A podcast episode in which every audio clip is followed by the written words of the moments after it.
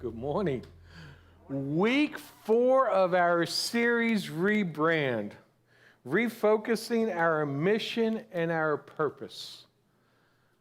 We're four weeks into this series already. We only got one week left. You realize we're only like five Sundays, what, actually, what, six Sundays away from Easter? Six Sundays away from Easter. Man, it's coming quick, isn't it? Next thing we know is going to be Christmas. yeah, oh, we got a yeah for Christmas. I'm an Easter kind of guy. so, week four of our series, and if you remember, four weeks ago we started this series. We were looking at the church in, in Corinth. And the church in Corinth, and you think about it, it wasn't too many years after the church started. The church was still kind of young. The Apostle Paul had planted this church in Corinth, and we saw they had issues. They had problems. They had this identity issue. They were identifying with what pastor they were going to follow or what man they were going to follow. And, and even today in today's society, we see the same thing. People will leave one church to go to another church because the pastor left. People will decide, well, I'm with this person or I'm with this group of people. And it's all about this higher standard that we try and get by identifying with a certain group of people to make ourselves feel better, like we have more power over somebody else. And we do the same thing inside the church with man made customs and man made traditions that we'll hold on to so tightly instead of being about two things Jesus and His Word. And that's what we should be about it. And then the last couple weeks, we've been in the book of Acts. And I think the book of Acts, it shows that history of the beginning of the church. And you think about the beginning of the church of, of Jesus, it was crazy.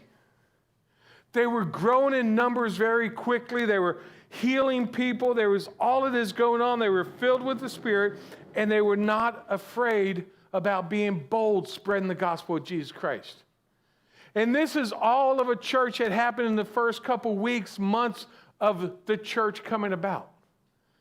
And, as you look in Acts, I think it's the, the time that we see when the church was the true church because it was the beginning of the church.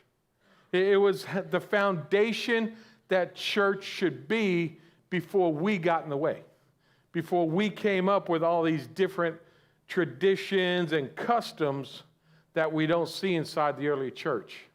And I think it's interesting when you talk about the growth and on the day of Pentecost alone that we kind of looked at last week in Acts 2:41 it actually says that they that those that gladly believed and 3000 were added that day. So they had 3,000 converts in one day. Six verses later, it says, and the believers were continually being added daily. So just six verses later, besides these 3,000, it says that they were adding more and more. And in chapter 4, verse 4, it reveals that 5,000 men joined the church.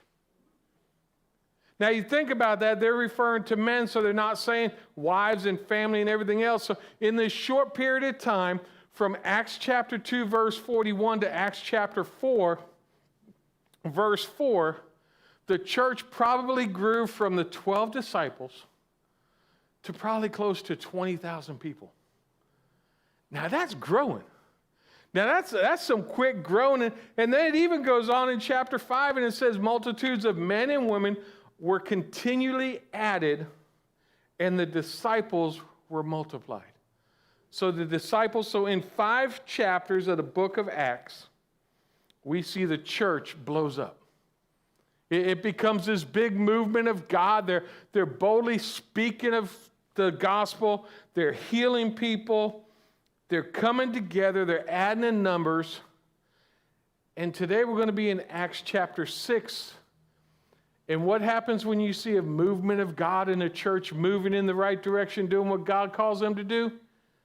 dissension. So we're only six chapters into the book of Acts, and we already see dissension. We already see problems coming up inside the church. And, and understand, I think this is exactly it's Satan's attack. Whenever you see a movement of God, Satan's always going to attack somebody. And Satan's always going to attack to try and stop that movement of God. And, and you think about the religious leaders couldn't stop it. So the religious leaders couldn't stop it. So now this is Satan's chance to try and stop the spread of the gospel of Jesus Christ. And he starts to get into the church to try and cause a divide due to envy and misunderstanding. And, and, I think it's interesting that consider this a problem of the church. Um, it could have easily produced what all those others didn't. It could have actually stopped the spread of the gospel of Jesus Christ. It could have stopped us from being Christians if the apostles didn't act. And I think the big idea, what we see them do, and, and for today, is you're going to see that they reconcile, that they bring reconciliation to the church. And I think the church of Acts sought justice by prioritizing the needs and perspectives of the vulnerable. They looked out for those people who were vulnerable in their life. And there's two things we're going to see in today's scripture. The first, we're going to actually see that. We're going to see reconciliation. We're going to see how dissension came up and it was reconciled within the church. The other thing we're going to see today is what's commonly referred to as the call of the seven. And it's the first call of, even though they're not referred to in today's scripture as it, the first deacons in the church. When all of this starts up, the apostles call, tell the church to call seven men. And at the end of today, we're actually going to take part and do exactly what the early church did. So if you have your Bibles with you, I encourage you open up to Acts chapter 6. We're going to be in verses 1 through 7. If you don't have a Bible with you, there is one in the back of the pew in front of you. As a reminder, it will be up here on the screen. And for those of you who joined us for church online, welcome. We are glad you're here with us. And the scripture will also show up on your live feed. So thanks for joining us today. And let's go ahead and dig in. Acts chapter 6, verses 1 through 7. In those days, as the disciples were increasing in number, there arose a complaint by the Hellenistic Jews against the Hebraic Jews that their widows were being overlooked in the daily distribution. The twelve summoned the whole company of the disciples and said, It would not be right for us to give up preaching the word of God to wait on tables. Brothers and sisters, select from among you seven men of good reputation, full of the Spirit and wisdom who we can appoint to this duty. But we will devote ourselves to prayer and to the ministry of the word.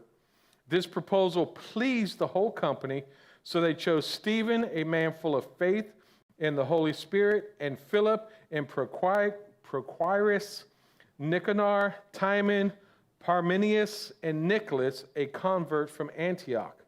They had them stand before the apostles who prayed and laid hands and laid their hands on them. So the word of God spread. The disciples in Jerusalem increased greatly in number, and a large group of priests became obedient to the faith.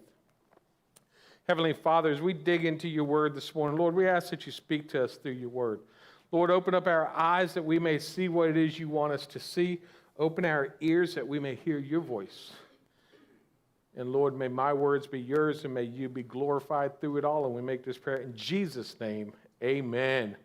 So I think one of the first things we need to understand and what we can apply in our own lives as a church is in order to present a faithful presence to a broken world, which is what we're called to do, we're called to prevent uh, to provide a faithful present. I think the church must always practice reconciliation we have been called to a ministry of reconciliation. So, therefore, we should always seek to reconcile with everything that we do. And I think it's interesting this, this passage is bookended by growing, the church growing.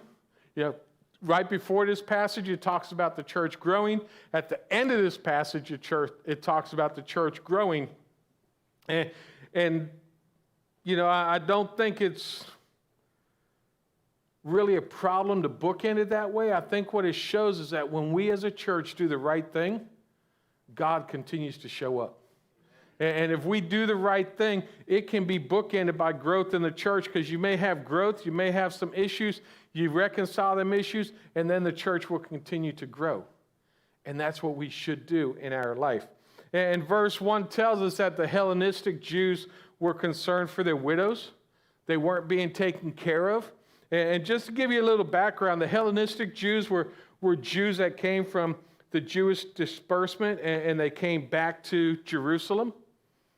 And the Hebraic Jews were Jews who basically lived in Palestine. So they were Jews who lived in the Jerusalem area.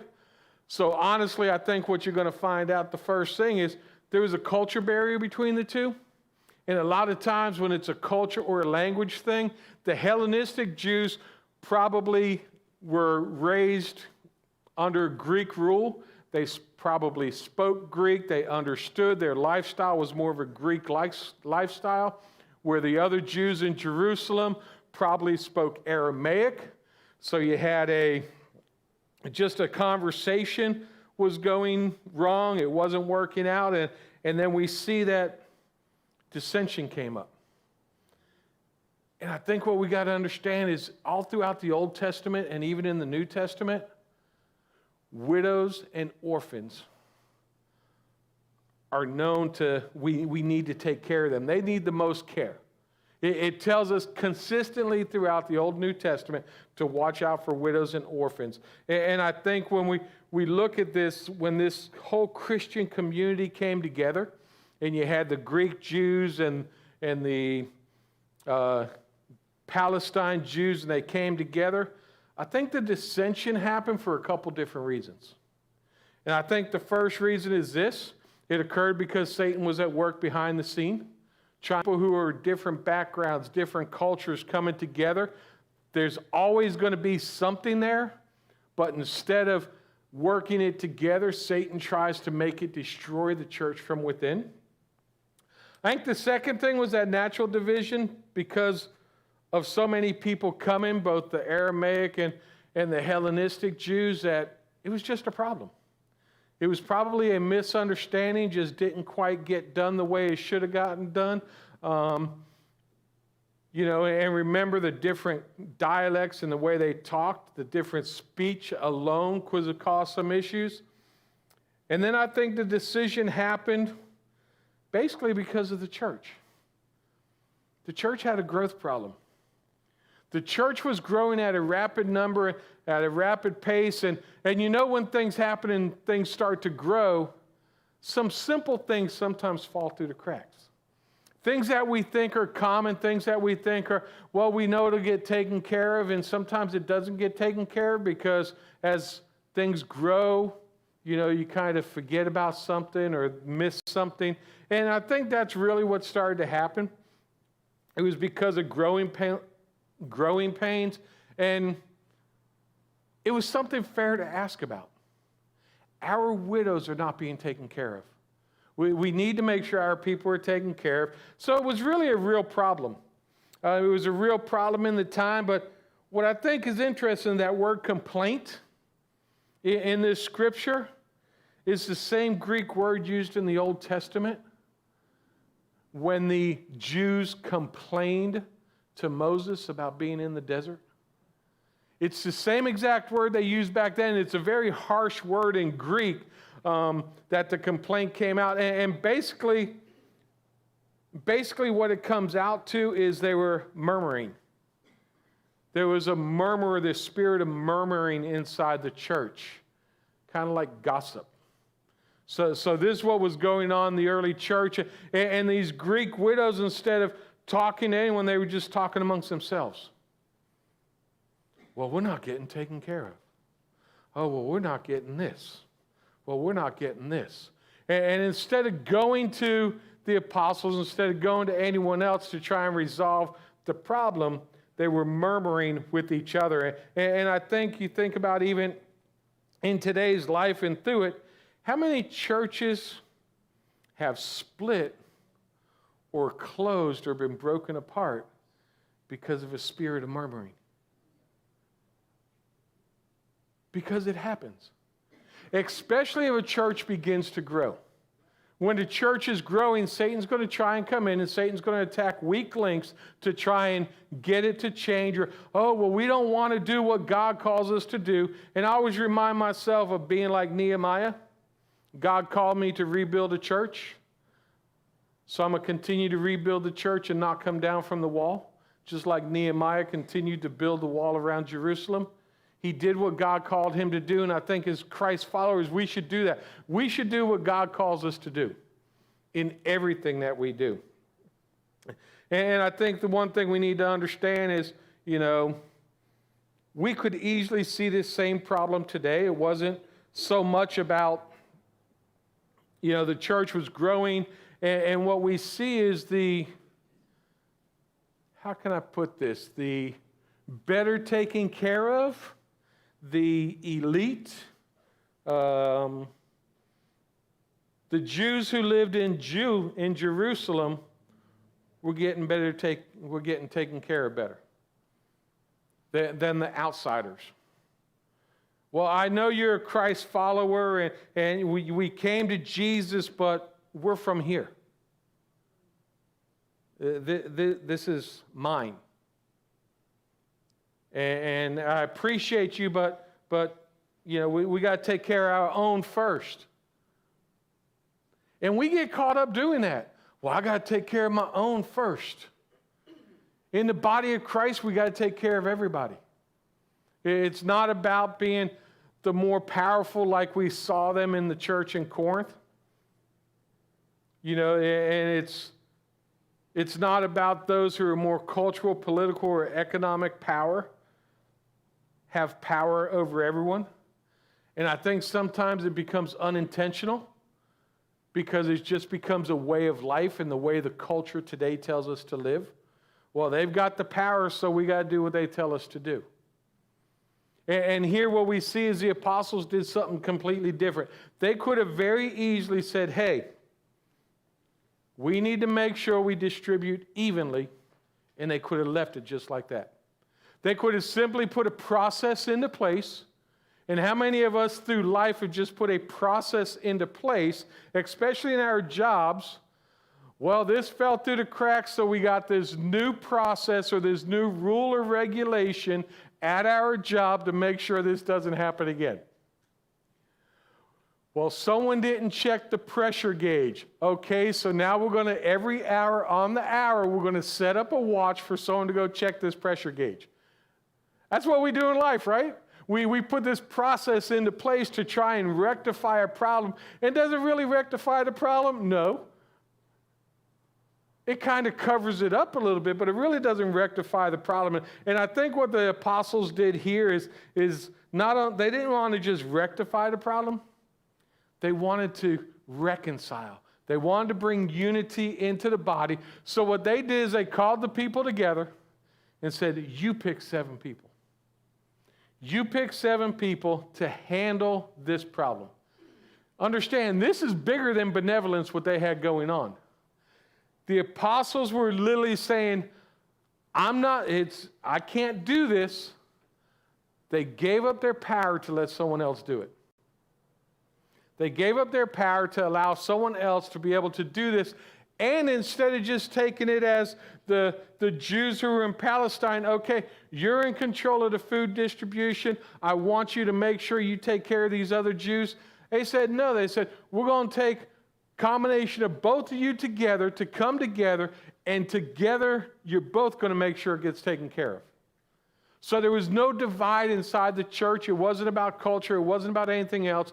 They made it nice and simple. Let's handle this problem and let's move forward. And I think what's interesting is it says they immediately came together and they agreed. They agreed upon it to do what was right.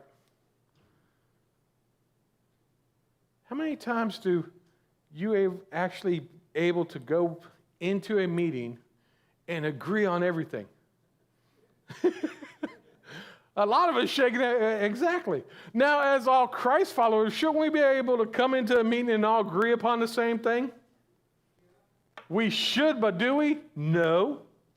We, we don't do it all. And because what happens is you get that sense of maybe it's entitlement. Well, we've been here. Or maybe you get that, well, this is how it's always been done. Instead of saying, hey, let's move forward. Just like the apostles did here. Hey, it's a problem. It needs to be taken care of. Let's move forward and continue to do what God called us to do. And what we see is the church continue to grow because of what they did. Now, I want you to understand something else. During, during this time, I think in, in there was no government way to take care of widows. You know, where, where nowadays we have programs or we have assistance available to people. You know, there, there was no government structure back then. And, and two of the biggest concerns for people was who will care for me when I become ill? And who will care for my body when I die? The two biggest concerns they had back then. And, and you think about most people, they had this concern about helping those who were sick because they didn't want to get sick themselves. How many times in our own life, oh, you're sick. I don't want to get sick. Stay away from me. Let a kid get chicken pox. You send your kid over there to get the chicken pox so you get it done with. But, but back, in, back in biblical times, you got to understand that people deserted the sick on the street people would take a dead person, a dead body, and throw it in the street. So that it wasn't in their house, so it wasn't on their property, so they would have dead bodies and sick people all in the street. Remember, lepers got put into place all by themselves. They had their own colony. They took them away from everything. Christians were known because they would hire people to dig graves for the dead. They would hire people, and, and when those people deserted people onto the street, the Christians were known as the one to provide help for the sick and to bury the dead.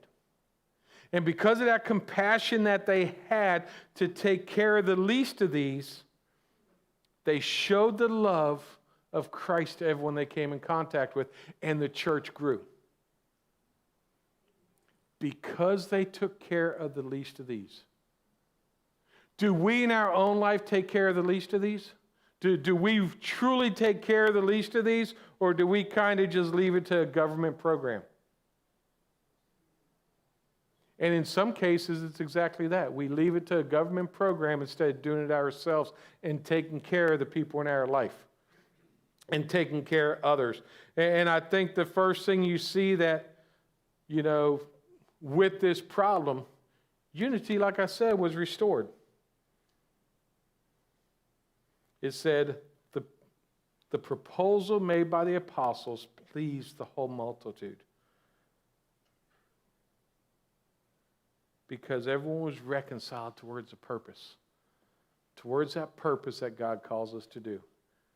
Love one another, take care of our widows and orphans. That's what we're called to do. And, and I've said before the most segregated, segregated time on a Sunday morning is church. It's church, which is a crying shame. If we're all in the body of Christ, we should all be together. We should all be in church together. We should all be seeking the same thing Jesus and His Word and moving forward for exactly that. I think it's interesting that looking at church growth this week, I saw where someone said, for a church to, to grow at its maximum, 60% of the people need to be involved in ministry. 60% of the people need to be involved in ministry. Now, here at this church, we're averaging right now between in, in-house, in-person, and church online about 55 people a week. So at 55 people a week, that means 33 people in this body of Christ should be involved in ministry. Now understand, ministry does not involve coming to church on Sunday. Ministry involves being involved in any type of outreach we may do, whether it's a clothes closet, whether it's the food distribution, a church work day, getting involved in the life group, doing something other than just coming to church on a Sunday. 33 people in this church should be involved. How many people here think we got 33 people involved? Okay, well, so what's that mean? If we don't have 33 people involved, what does that mean? Get involved, right? Get involved. Get involved in some type of life group. Get involved. And we do have people in life groups. We have people that come every single church workday. We have people that come for every brown box food distribution. We have them come for, you know, the clothes closet. The problem is, it's generally the same people in all of them the life groups, the clothes closet, brown box ministry, and the church workday. It's generally the same group of people doing it all. Get involved. Last week I said you need to take more than an hour and 15 minutes to praise Jesus. A lot of us will take that hour and 15 minutes on Sunday, but we don't do anything else during the week. And, and understand, you may not be able to come out and physically do stuff at the church, but on Wednesday night, I had a member of the church say, Hey, can I get an updated list of everyone's address so I can start my card ministry back up? I want to start sending cards to people who have prayer requests. I want to start sending cards to new people coming to the church. And, and, that's their ministry. But that same person does actually come out for the clothes closet. There's always something we can do. Get involved in something for the ministry to help continue to grow the church and make changes in this church. And, and Fred Craddock, he's a pastor and he was given a talk to a bunch of different pastors. And, and this is what he said about understanding the nature of service in our life. He actually said this To give my life for Christ appears glorious, to pour myself out for others, to pay the ultimate price of martyrdom, I'll do it. I'm ready, Lord, to go out in a blaze of glory. You see, we think that giving our all to the Lord is like taking a $1,000 bill and laying it on the table. Here's my life, Lord. I'm giving it up to you. I'm all in. But in reality, for most of us, He sends us to the bank to turn in that $1,000 for quarters. And then what we do is we go through life, we're putting 25 cents here, 50 cents here. You know, listening to our neighbors' kids' troubles, instead of telling them to get away, we leave a quarter there. Going to a committee meeting, we leave a quarter there. Giving a cup of water to a shaky old man in a nursing home, we give a quarter there. You see, because giving our life to Christ isn't glorious, but it's done in all those little acts of love 25 cents at a time. And it could be easier to go out in a flash of glory, but it's harder to live a Christian life little by little over the long haul. How many quarters are you leaving in your life? Are you really leaving them quarters, or did you give your life to Jesus? Say, Here it is, Lord, I'm all in, and then do nothing? Cash it in and start leaving quarters. Leave a little piece of you and the love of Christ every place you go. Because that's what we're called to do. I think it's interesting that the text then says, then. After it reconciled and it had this sense of unity, it says, then the word of God spread, and the number of the disciples multiplied greatly. Now, understand, multiplied and, and uh, spread are imperfect. Basically, what it's saying here is that the church both spread the gospel and grew continuous with each other. It grew continuous as it went, and, and the verse isn't that it lacked, um, that it just tacked, you know, reconciliation onto it. It actually says that when reconciliation is practiced within inside the church, it will change not only the inside of the church, but the outside of the church as well. And when we can come together and we are all about Jesus and His Word, it makes a difference in people's life. You know, I think we all know that the American church has an image problem. We definitely have an image problem in the, in the United States. And, but many of our solutions that we try and come up with only reinforce the same problems. Because understand, once you become a Christian and we have all this in common, it doesn't get rid of our preconceived prejudices in our life. It takes time. It takes time for us to change and take time for us to look and become more like Jesus. That, sanctifi- that sanctification process isn't overnight, it takes our entire walk. So we need to continue to seek and continue to move forward. I don't think we need to rebrand the church, as I've said all week, or as I've said this whole series. I just think we need to refocus. Get back to our mission and purpose of what the church is. Not what we've made it over time, but what the church is. What the church is supposed to be instead of what we've made it. Now, of course, in the middle of all this, we can't miss it. We see the text of the calling of the seven. These seven men were called by the church to serve tables. I think it's interesting, it refers to to serve tables. You notice they weren't called to lord over the church, they weren't called to lord over the members of the church, they were called to serve the church. How many people like being waited on when you go in a restaurant? You don't want to get it yourself, right? Unless you go to Golden Corral. Yes, one, yes, one yes in the house. but we like to be served, and, if we don't get served well at a restaurant, what do we do? You don't give them a good tip?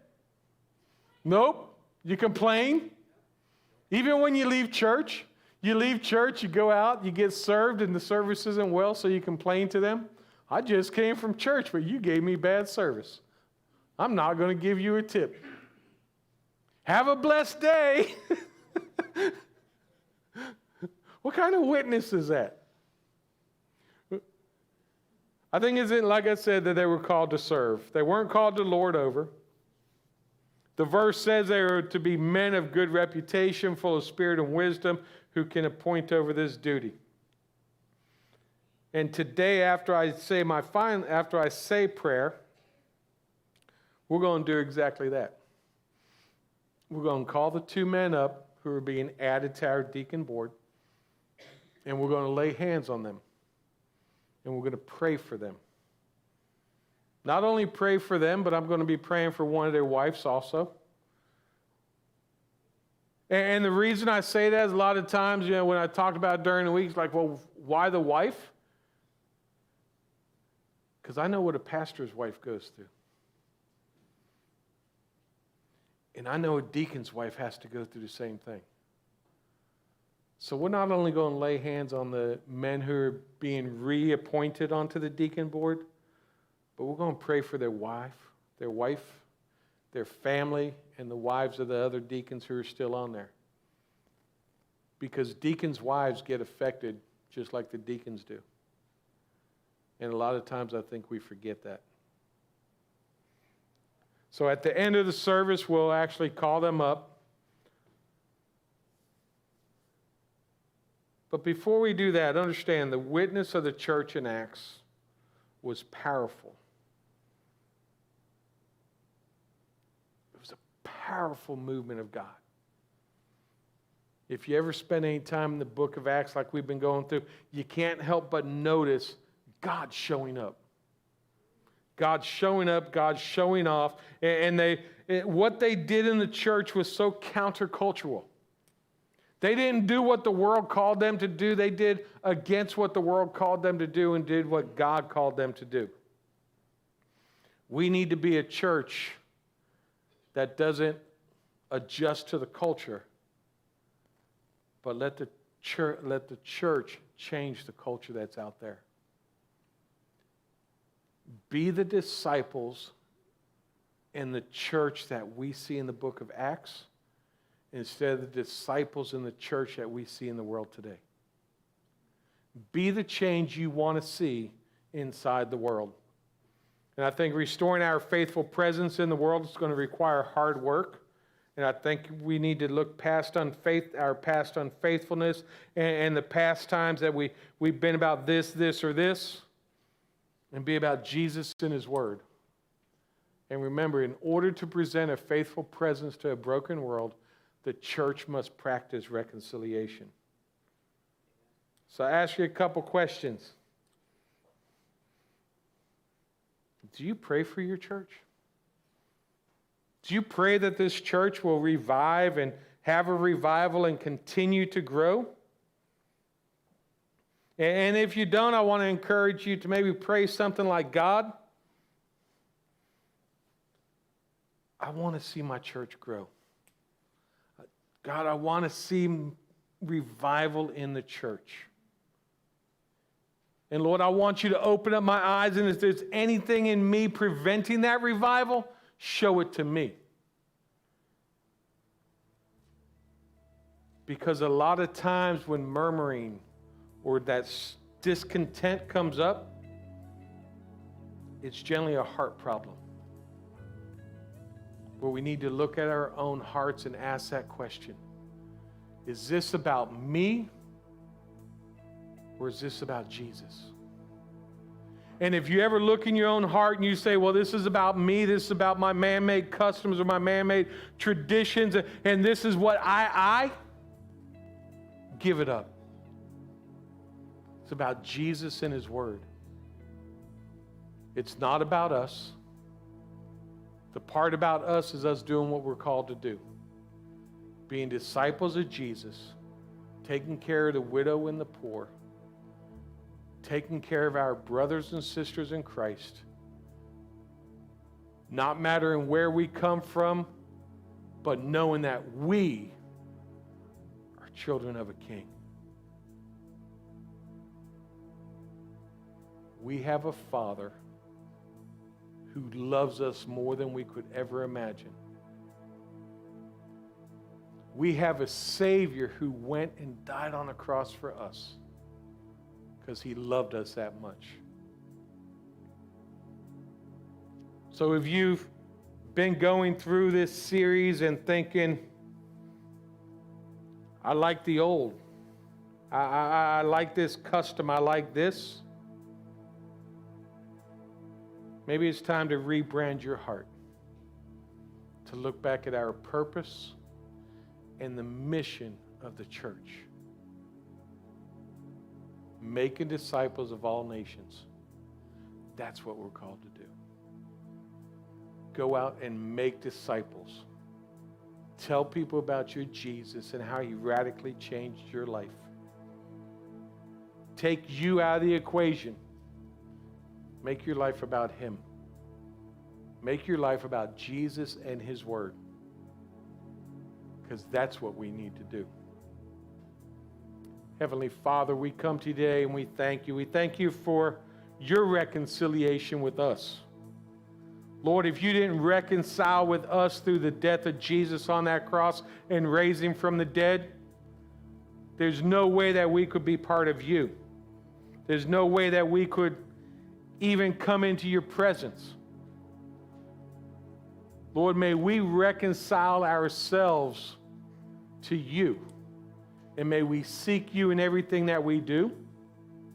May we seek unity, not conformity. We're not robots. We each have thoughts, we each have emotions. But may we seek you first, which is what you call us to do. And may we learn to love one another. And make this prayer in Jesus' name. Amen. Hey, thanks again for joining us here today at FBC Lantana for Church Online. And, and, and if if you enjoyed what you saw today, I'd just like to ask you to go ahead, go to our website, and, and help support this ministry as we try and outreach and reach the lost for Jesus Christ. And you can just go to our website, fbclantana.com slash give, um, and you can make an online donation right there. Again, I encourage you to get connected to a local church, and especially if during this message you felt compelled to accept Jesus as your personal Lord and Savior, definitely go tell somebody. Let someone know because that is the greatest decision you could ever make in your life. And, and from there, get connected to a local church. Hey, we would love to provide you with some resources with that. You can go to our website, fbclantana.com, and on the very front page, you say, Give my life to Jesus. Click on there, and at the bottom of there, there's some links and some good information for you. And just wanted to say, Welcome to the family.